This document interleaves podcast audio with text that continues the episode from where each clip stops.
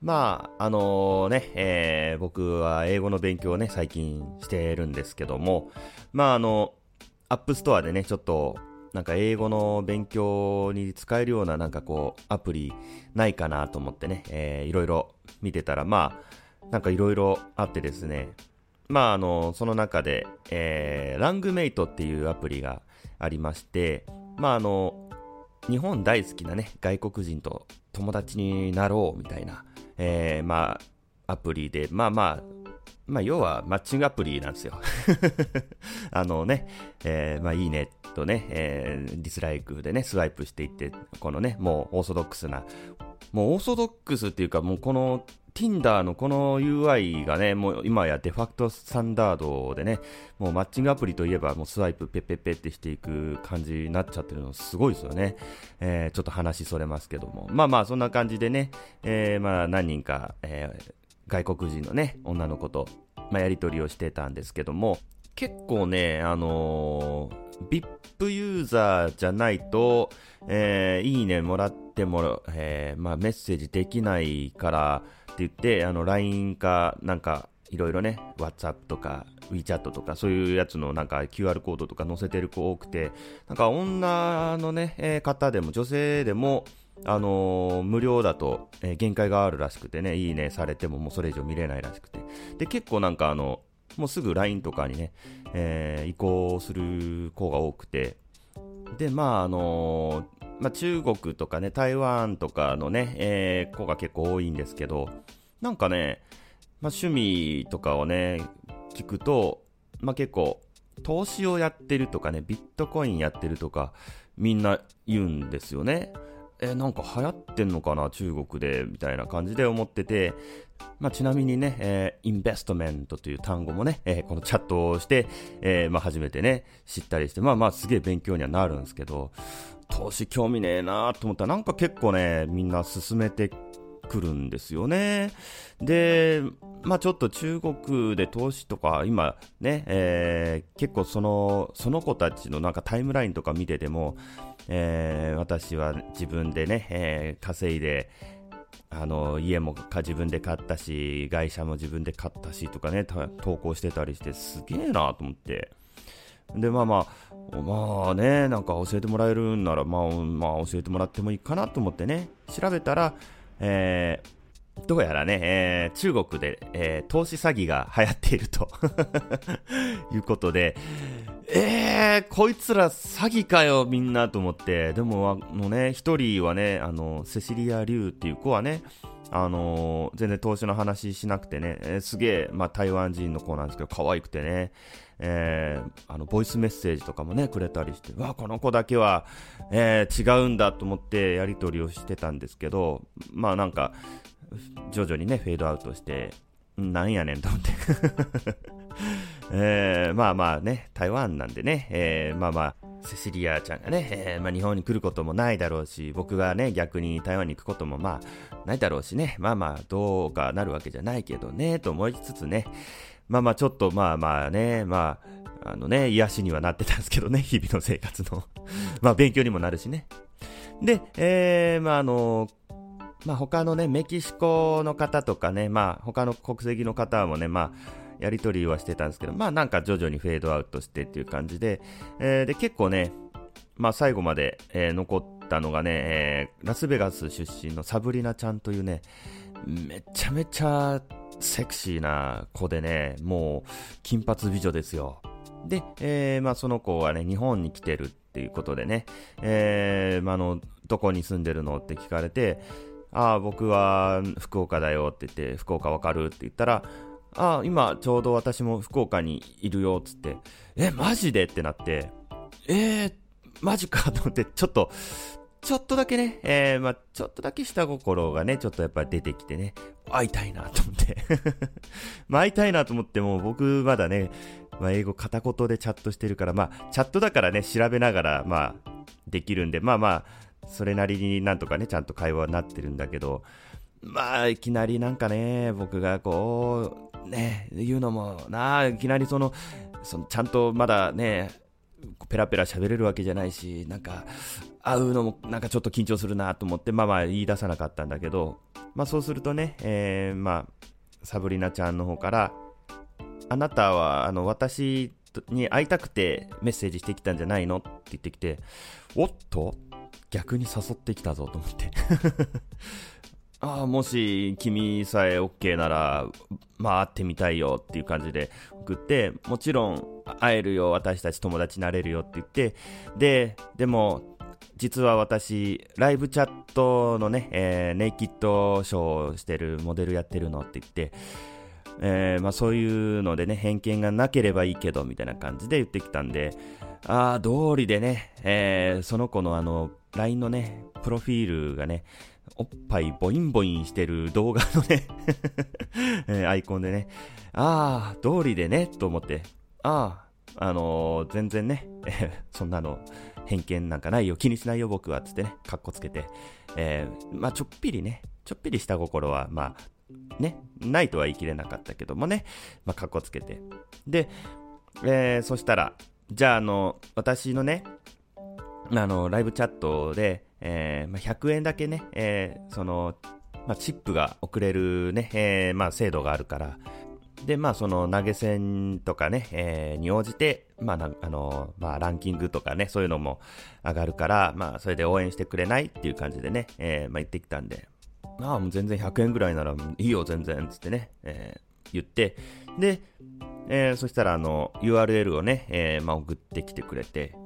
で、えー、まあ、その URL を、えー、まあ、開いたわけですけども、まあ、あの僕ね、ブラウザにね、えー、アドガードというね、え、拡張機能を入れてまして、え、これで全部の広告が削除されて見えなくなるというね、え、さらにそのスパイウェアとかマルウェアとかの、まあ、有害なサイトも検知してブロックしてくれるというね、すごくね、いい、いいやつがあるんですけどもね、え、まあ、彼がね、仕事をしましてね、あ、有害です、このサイト、つって。えー、と思って。えー、有害なの？と思って。でもあの、自己責任でね、あの、ページ、元のページを開きますかっていうやつをね、まあまあまあまあ、ちょっと、まあまあね、どうしようかなと思って、まあ一応押してみたわけ。あのー、まあやっぱライブチャットだからね、まあそのアダルトなやつだから、まあ、有害してとかになってるのかなと思って。だってサブリナとは結構何日か LINE したよ。結構1週間ぐらい LINE したよ。しっかり。これ業者とかね、詐欺だったら LINE に移行した時点で、あの、まあ、定型文でね、こっちがどう、何を返事返そうとも決まった文章で、あの、私ここにいるから見、見に来てね URL ポンっていうやつじゃないですか、日本のやつって。まあね、じゃなかったから、いやいやいや、と思って、一応ね、えー、まあ、自己責任でね、その元ページ行ってみたら、いきなり、えー、クレジットカードのね、情報を入力する画面でね。おいおい、フィッシングかよと思って。で、一応ね、あのー、まあまああ、詐欺なのかなって思ったけど、一応ね、サブリナーにね、あのー、URL 開いたらいきなりクレジットカード入力画面になるんだけどって言って、で、えー、あ、大丈夫、あの、全然、あの、有害指定されてるようなサイトじゃないから、つってね、思いっきりされてましたけど、と思いながら、あ、そうって言って、で、まあまあ、もう一回ね、そのページに戻って、えー、一応利用規約とかね、あったから、まあ開いてみて、まあ、英語で書いてあるけど、一生懸命ね、えー、読んでね、頑張って。めまあ、それは、それはそれでね、勉強になったんですけどもね。えー、そしたらね、えー、結構下の方にね、あの、月額、えー、何十ドル、えー、かかりますとかね、書いてあって。いやいやいや、フィッシングの上に架空請求までしてくんのかよと思って、えー、僕のね、小さな、えー、恋が終わりました。まあ、僕がね、IT リテラシー高いからね、これはもう事前に察知できたけど、まあ、知識がなければ普通に多分ね、やられてましたよね。その利用規約見るまでは半分ちょっと信じてましたもんね、やっぱり。アスペなんでね。はい、ということで、えー、はやたこでございます。えー、タコラジコとね、はやたこの海中生活25日目、その4でございますけれどもね、えー、まあ残業がずっと続いてて、やっとその、まあ、残業のサイクルに慣れてきたかな。さて、ちょっとまたいつもの、いつものというか、えー、自分のペース、ちょっと掴んでこれたかなっていうところでね、えー、今度は深山が始まりましてね、まあ、もう帰ったらもうそのまま寝て気がついたら朝っていうね、もう、もうダメなんですよ。もう、もうね、毎日のね、もう僕のね、生活リズムがなんかもう残業とかあると崩れるからもう何もできないんですよ、マジで。もう、もうそんな感じでね、えー、仕事もね、全然できてないし、えー、配信もね、えー、できず、さらに告知もできずということでね、えー、今日はあの日曜日なんで、そしてまたね、この業界ね、土曜日がね、休みじゃないのが、それも嫌なんですよ。何もできないです。もうそもそも、土日、大体のなんかイベントってさ、土曜日とかにあるじゃないですか。それがいけないんですよ。もうもう、だからプライベートもクソもないんでね、そもそもこの業界。だからもう嫌です。はい。まあ、とりあえずまあでも今、めちゃめちゃ忙しいんで今抜けれないんですけど まあまあやっぱり、えー、来年年明けになりますね、辞めるのは。まあまあ、えー、それは置いときまして、えー、今回は、まあ一応最終回ということで、えー、発達障害のね、トリセツシリーズ最終回ということで、えー、ADHD のね、まああの対処法、僕が ADHD である僕が、えー、どうやってね、えー、一人暮らしをしてね、えー、さらにはね、えー、まあ自分で、えー、仕事を受けて、えー、ちゃんとね、えー、回せるのかというね、まあそういったことを、まあ、えー、語っていこうかなということで、まあ結論から言うとね、えーまあ、iPhone とね、えー、Mac でいろんなアプリをね、えー、駆使して、まあ、自分の、まあ、生活とかね、えー、行動習慣をね、管理してるんですけども、まあ、もうね、iPhone がないとね、僕は本当にね、生活できないです。それくらい依存してますね、マジで。というわけでね、えー、ちょっと前置きが長くなってしまいましたので、早速、えー、紹介させていただきましょう。えー、まずね、大前提として、えー、紙のね、メモとか手帳は、えー、全く意味がありません。なぜなら、えー、選択するのがオチだからですね。まあ、何回ね、えー、もうぐちゃぐちゃのね、えー、もう選択した残骸がね、え出てきたことか、それでね、実家にいた頃とか何回怒られたことか。まあね、まあ、選択はしなくともね、まあ、どこに行ったかわかんなくなるとかいうのもあるし、そもそもメモをしたという事実すらも忘れちゃうので、メモを見返すということがないんですよ。その点ね、iPhone だと、まあ、必ず持ち歩きますし、必ず使いますよね。えー、開いて画面見ますよね。えー、すると、えー、まあ、アプリにバッジがついてるから、あ、何かやることがあるなとかメモしたことがあるなってそれで気づけるわけですよね。で、iPhone だと、まあ、あの最悪落としたりなくしたりしてもクラウドでデータを同期してるから、まあ、次新しいのに変えても、えー、きちんと、えー、以前にそのねメモした内容が残ってるし、まあ、Mac でも見れるしということで、まあ、絶対にねデジタルで管理するのが、えー、おすすめですね。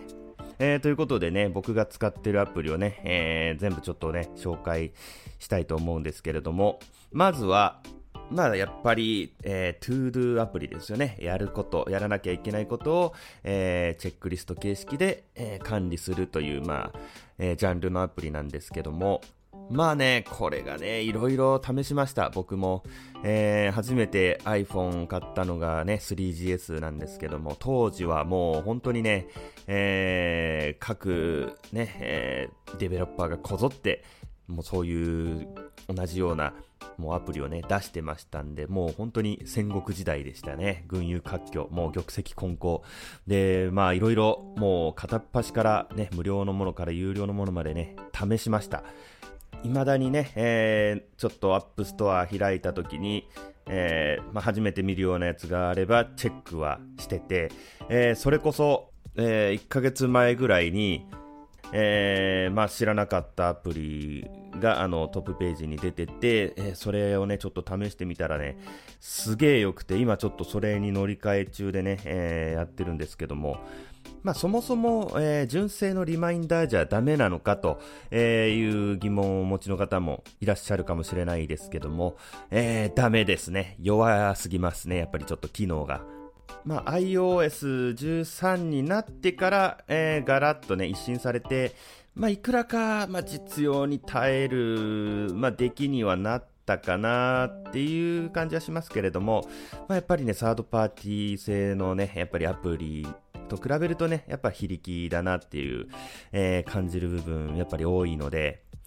まあ、ということでね、えー、僕が今、えー、ちょっと使っているアプリが、えー、グッドタスクというね、えー、アプリでございまして、えー、ちょっとあの、いきなりでね、えー、ごめんなさいなんですけども、これが iPhone と Mac 専用の、えー、アプリなんで、ちょっとね、Android の方とかはごめんなさい。えー、基本的に僕が今日話すことは、えー、べて Mac と iPhone 前提の話です。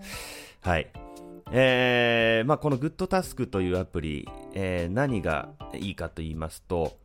えー、純正のね、リマインダーとカレンダーのデータと同期して、えー、さらには、えー、純正のリマインダーの、えー、リストとは別にスマートリストという機能があるんですね。これが、えー、柔軟に、え例えば、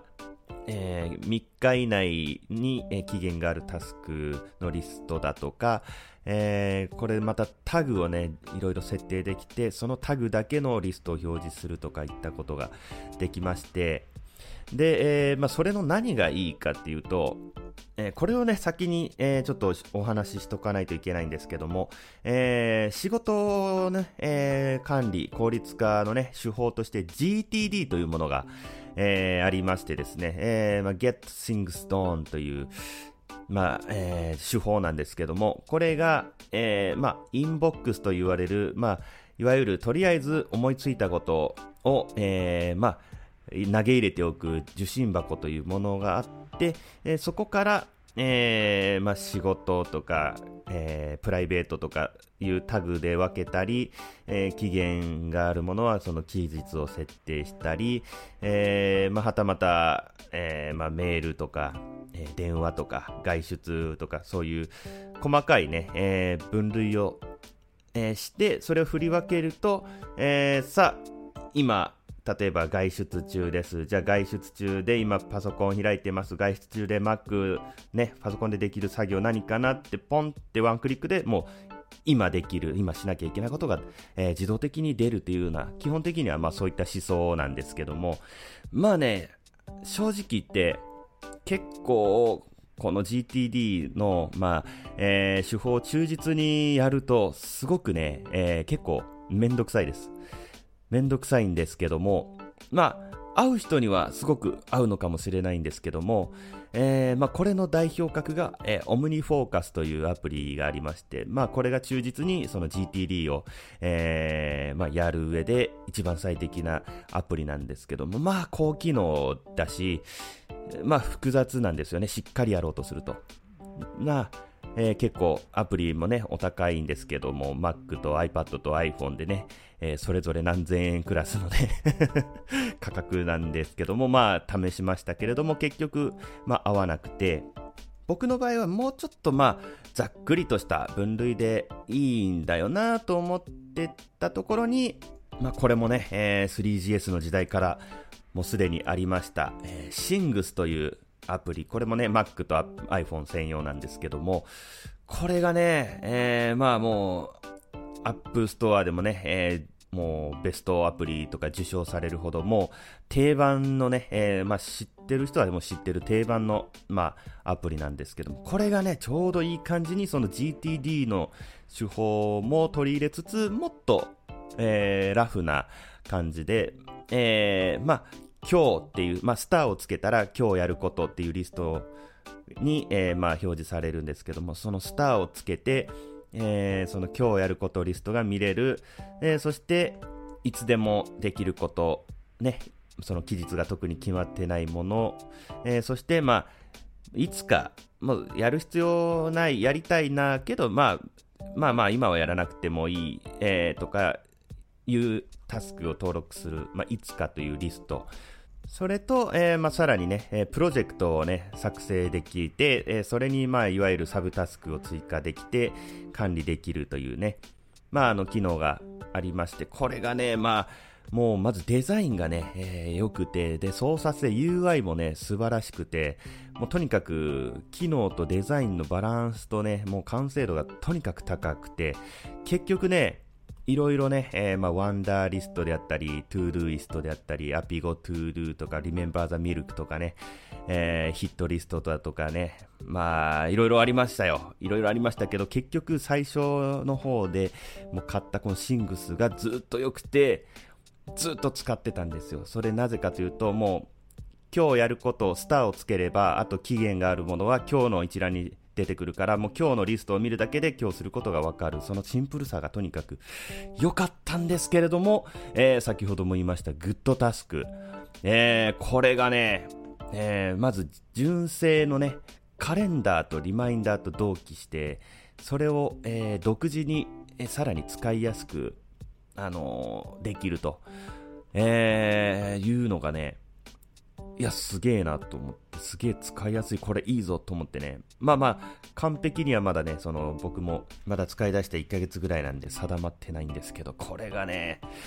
なかなかいいんですよ。結構ね、シングスと、ちょっとどっちがいいかなって本当に迷うぐらいのレベルで、もう本当、何年かぶりかに、えー、メインで使うトゥードアプリを乗り換えるかもしれないぐらいの、まあ、今はとりあえず並行して使ってるんですけど、まあ、これがいいのが、えー、フォーカスモードというのがありまして、えー、その、まあ、シングスのように、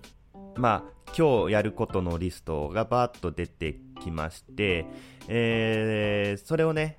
えー、その順番というのも、まあ、自分で並び替えできるし、まあえー、期限通りに自動で並べることもできるし、まあ、それはね、スマートリストなんで、その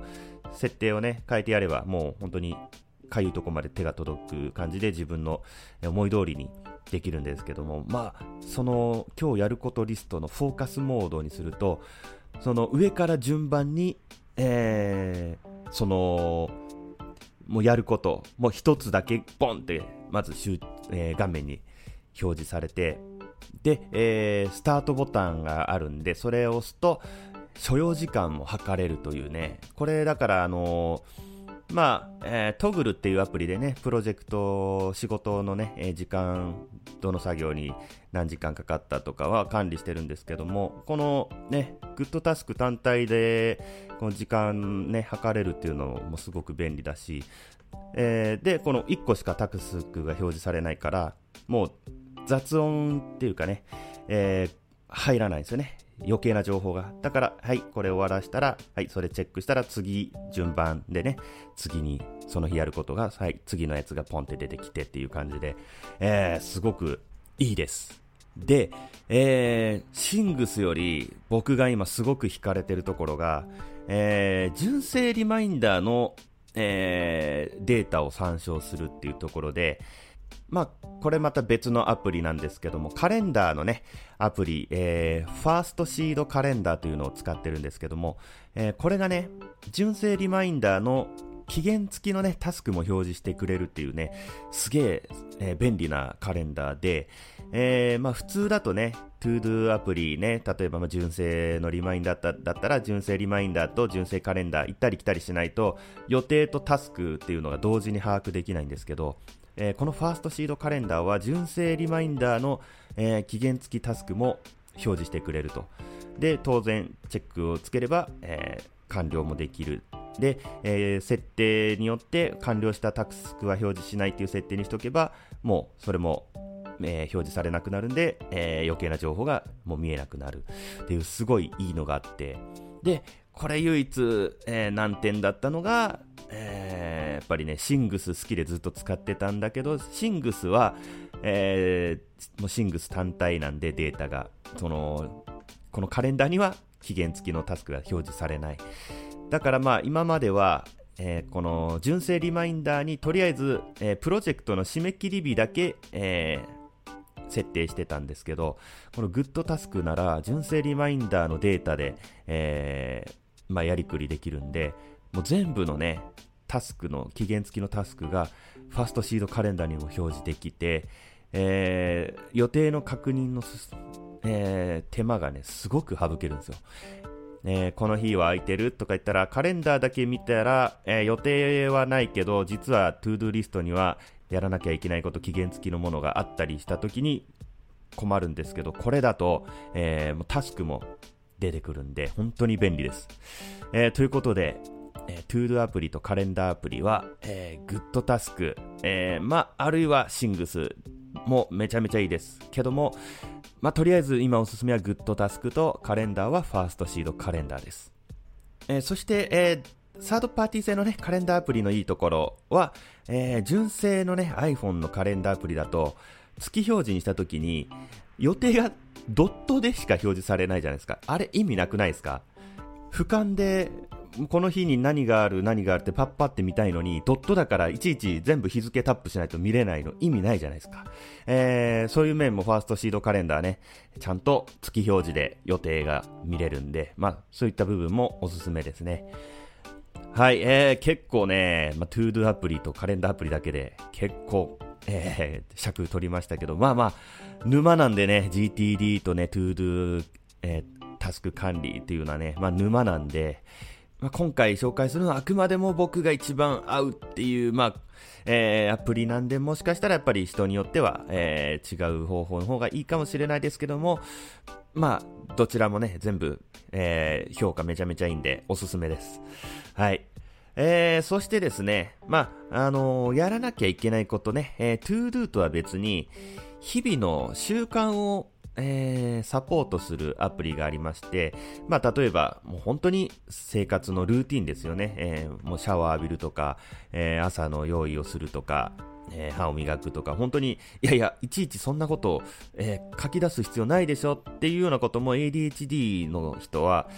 もう、やっぱ頭の中で、えー、複数のことを考えるっていうのがもう苦手なので、えー、もうちゃんと目に見える形で書き出しとかないと、えー、混乱します。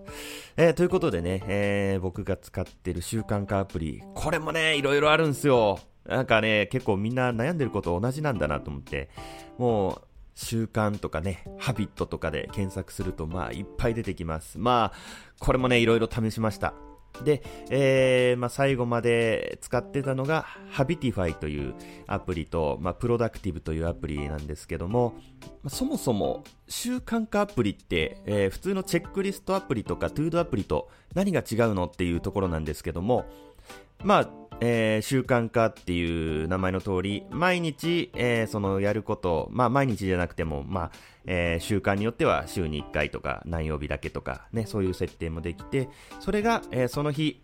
え、もうちゃんとリスト化されると。で、えまあ、今使ってるやつはできるんですけども、え、時間帯の設定もできて、え、例えば午前中にやること、昼にやること、夕方にやることみたいな、え、感じで、ね、できるので、それも余計な情報が入ってこないと。で、えー、まあ、これはね、まあ、ほとんどの習慣化のアプリでそうなんですけども、えー、まあ、連続達成記録とかそういうのも、えー、まあ、記録してくれたり、今日は一日全部の習慣達成できたね、おめでとうみたいなね、えー、わ、もう合計で何百個達成したよとかそういうのもね、やってくれるんで、えー、まあ、日々のモチベーションにもつながるということで、えー、まあね、最後まで、まあ、使ってたのが Habitify と Productive というね、アプリだったんですけども、えー、まあ、Habitify の方はちょっと Apple Watch でね、えー、タイムゾーンが、えー、ずれるというバグがあって、それをね、サポートにも連絡したんですけど、なんか、再現ができないということで、向こうの方ではね、えー、もう仕方ないということで、まあ、まあ仕方ないというか、全然いいんですけど、プロダクティブも。えー、プロダクティブを今使ってます。これもね、えー、もう操作性がまたね、気持ちよくて、えー、おすすめです。はい。えー、そしてですね、えー、これらとは別に、チェックリストアプリというのが、えー、必要なんですね、えー、なぜかというと ADHD の人は、えー、忘れ物が多いからですね、えーまあ、準備をしてるとねどうしても頭の中だけだと、えー、もう次に、注意が移ったものにしかいかないので、えー、どうしても抜けが出てくるので、え、それはね、え、リマインダーとかで管理しちゃダメなのかとかね思うかもしれませんけども、え、このチェックリストだけに特化したアプリっていうのが、え、何がいいかというと、え、まあ普通のね、トゥードゥアプリとかだと、基本的にはもう一回チェックしたらアーカイブされると、えー、いうことで繰り返し使おうと思うと、そのまあアーカイブのリスト開いて、それをまた、えー、チェックを外すっていうようなことをしないといけないんですけども、じゃあ、あのー、繰り返し設定しとけばいいじゃないかと、えー、いうかもしれませんけども、えー、そうすると、あの一覧化した時にですね、バーッと出てくるんですよ、その全て。のチェックリスト、そのやることじゃないのに、えー、その忘れ物をしないためのチェックリストの一覧っていうのはすごく余計な情報になるんですね。そうすると余計にごちゃごちゃして見づらくて混乱しちゃうと、えー、いうことで、えー、どうしてもね、チェックリストアプリ必要なんです。で、このチェックリストアプリ、えー、まあいろいろありますけども、意外とシンプルに、えー、この繰り返し何回も使える、えー、例えば朝用意するものが、えー、僕がチェックリストに入れてるやつだと、えー、朝の準備が21項目あるんですけども、こんなのね、普通の人よく覚えてんな、やってられんなって思いますけども、ね、えー、ペンとか鍵とかね、えー、財布だとか、えー、傘だったり、いろいろね、水とか、なんかそういう持っていくものをね、えー、毎毎日21個チェックしてるんですけども、えー、これ全部チェックし終わると、えー、その、すべてのチェックを外すっていうボタンがあるので、これで毎日ね、えー、繰り返し使えると。えー、いうアプリなんですけども、これがその名も、えー、チェックリストというアプリで、これができるチェックリストのアプリって結構ね、いろいろ試したんですけど、意外と少ないんですよ。で、意外と少ない中で、まあ僕ね、やっぱデザインも、あ、僕ね、今まで紹介してるアプリ全部ね、デザインもね、すごく綺麗で使いやすくて、えー、いいので、えー、僕デザインもね、結構重視するんで、機能とデザイン結構半々ぐらい。ということで、えー、このチェックリストというアプリが、えー、チェックリストとしておすすめです。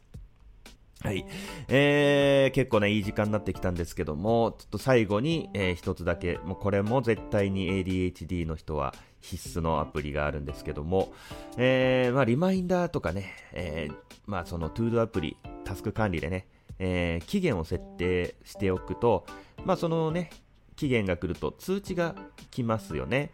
えー、しかしね、その通知だけだと弱いんですよね。なぜかというと、通知が来て、その時、ね、通知を見た時は、あ、そうだそうだ、これやらないといけないんだったってわかるんですけど、もう1分後には忘れますから、意味がないんですよ。ああ、そういえばこれやんないと、例えば、家にね、えー、仕事終わって帰ります。その間にね、何か買い物して帰んないといけないなって思ってても、えー、まあ、仕事終わった時間にね、その通知を設定しとけば、仕事終わった時に、あ、買い物行って帰んないといけないなで、その時わかるんですけど、もう、もう、車に乗り込んだ時にはもう忘れてるんで、えー、そのまま家に帰ってしまうと、えー、いうのを防ぐために、えー、1分ごとに鬼リマインドしてくれるという紙アプリがあるんですけども、えー、これがね、えー、ちょっと聞き取りにくいかもしれないんですけども、竜というアプリでして、えっ、ー、と、アルファベットで D, Y, あ、違う違う、D, U, E と書いて竜ですね。これがね、正直、えー、一番 ADHD の人には必須なアプリだと思います。えー、例えばね、朝の準備をしています。えー、まあ、例えばゴミの日だったとします。普通の人はゴミの日ちゃんと覚えてるかもしれません。で、まあ、我々もね、覚えてる時もあるし、思い出す時もちゃんとあります。あ、今日何曜日ゴミの日だなって。でも、朝の準備してたら忘れます。で、純正リマインダーとかでね、えー、まあ、その、アラームを設定してても、1回しかならないんで、えー、その時は思い出すけど、えー、はい、えー、忘れ物ないかなってちゃんと持ったね、これも持ったねってもう確認してたらもう忘れちゃうんで、そのままゴミを捨てずに出ると。えー、ところがこの DUE というアプリなら、1分ごとに、えー、最大10回なってくれるんで、絶対にゴミの捨て忘れが、えー、ありません。で、えー、このアプリですね、スヌーズがね、柔軟にまた設定できてですね、まあ、例えば5分後とか10分後とか30分後、1時間後とか、えー、できるので、まあ、例えば買い物行って帰らないといけないなって思って設定してて、えー、例えばなんか事故とかがあって渋滞になってて、その、予想してた時間帯ね、その、まあ、行くつもりの、まあ、スーパーとかコンビニとかあるとしたら、そこを通る前ぐらいでアラーム設定してたとしても、えー、その何分後っていうのできるんで、えー、また、その取りこぼしもないということでね、本当にもう欠かせないアプリですね。はい。もう朝のね、えー、準備とかもね、えー、この DUE でね、えー、もうリマインダー設定してるんですけども、まあやっぱり、こう作業にね、集中してたりすると、ついつい、えー、もう、えー、朝ね、支度しないといけない時間過ぎたのに、ちょっと、えー、やっちゃって、あ、やべえ、もうこんな時間だ、早く行かないと遅刻しちゃうみたいなことをね、ありがちなんですけども、このデューのね、えー、鬼リマインドのおかげで、ああ、わかったわかったってなるというね。いや、嫁かと。完全に嫁かおかんですよね。えー、ということで、えー、以上、ADHD の方のおすすめアプリの紹介でした。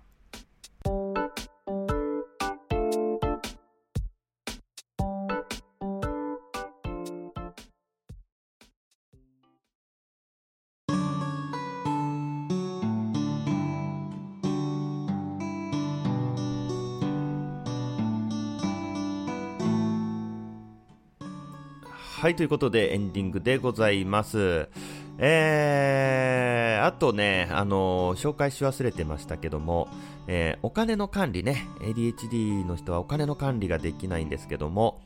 あのー、まあね、まああの定番のね、え、封筒で分けてね、管理するっていうやつありますけども、まあ、いくらかマシにはなるんですけども、それだとね、やっぱりその、え、家計簿をつけるっていうのも、やっぱめんどくさいじゃないですか。続かないんで、えー、結局ね、あの、今いくら持ってていくら使えるのかっていうのを、えー、やっぱ紙ベースだと把握できないんで、えー、やっぱりこれもアプリがいいと思います。まあ僕が使ってるのは財務っていうアプリ、まあ定番なんですけども、まああの、財務か、えー、マネーフォワード、どっちかですね、え、もうレシートをパシャって取るだけでいいんで、えー、まあ、それで銀行口座とかもね、えー、同期しとけば勝手にね、取り込んでくれるし、えー、まあ、そういった意味でやっぱりデジタルですね。もう、お金の管理までしてくれるというね、もう本当に嫁かとね えー、いう感じですけども。まあ、さらにね、細かいテクニックを言うと、えー、その、アプリ上で、まあ、いわゆる封筒分けのテクニックを使うと、えー、もう目に見えて、えー、分かりやすいんで、まあ、それはおすすめです。まあ、僕の場合はね、えー、その、まあ、アプリ内で、その、PayPay の例えば残高用のね、口座を作るとして、えー、もう1個だけしか作れないってことないんで、えー、例えば、もう本当に PayPay のガソリン代用の残高、えー、食費用の残高、えー、あと雑費用の残高っていう風に分けて、えー、やってますんでね、もう一目で、あ、ガソリン代はあといくら使えるとか、雑費はあといくら使えるっていうのが、やっぱ分かりやすくて、えー、本当におすすめです。まあ、まあ他には、あの、電子マネーごとに分けるとかいうことも、まあ、いいと思います。もうとにかくね、えー、デジタルで管理しましょう。はい。えー、ということで、まあ今回長くなりましたけれども、まあ、オープニングトークがなければね、ちょうど30分ぐらいじゃねえかというね、えー、ツッコミもあろうかと思いますが、まあまあまあね、えー、エピソードトークもないとやっぱりね、タコラジなんでね。はい、ということで、えー、次回28日分なんですけども、まあ、えー、しばらくね、コーナーとかね、お便り紹介とかやってなくてね、まあ、溜まってますんで、まあ、今年のメールは今年のうちにということで、まあ、今いただいてる、えー、お便りとコーナー投稿すべて消化します。えー、年忘れ、お便り大放出拡大版スペシャルということでね、まあ、おそらくまあ1時間ぐらいのね、えー、配信になろうかと思いますので、えー、ぜひお楽しみにということで、28日分はね、もうこの後立て続けに収録するんで、まあまあ年内には間に合わないんですけども、まああのお便りをね、えー、タコラジでは募集しておりますんで、えー、ぜひね、ホームページの、えー、投稿フォームからお送りいただくか、えー、まあ Twitter の DM でも、えー、受け付けてますので、えー、よろしくお願いいたします。はい。ということで、えー、25日目、その4は、えー、ここらで終わりにしたいと思います。それではまた次回お会いしましょう。ありがとうございました。さようなら。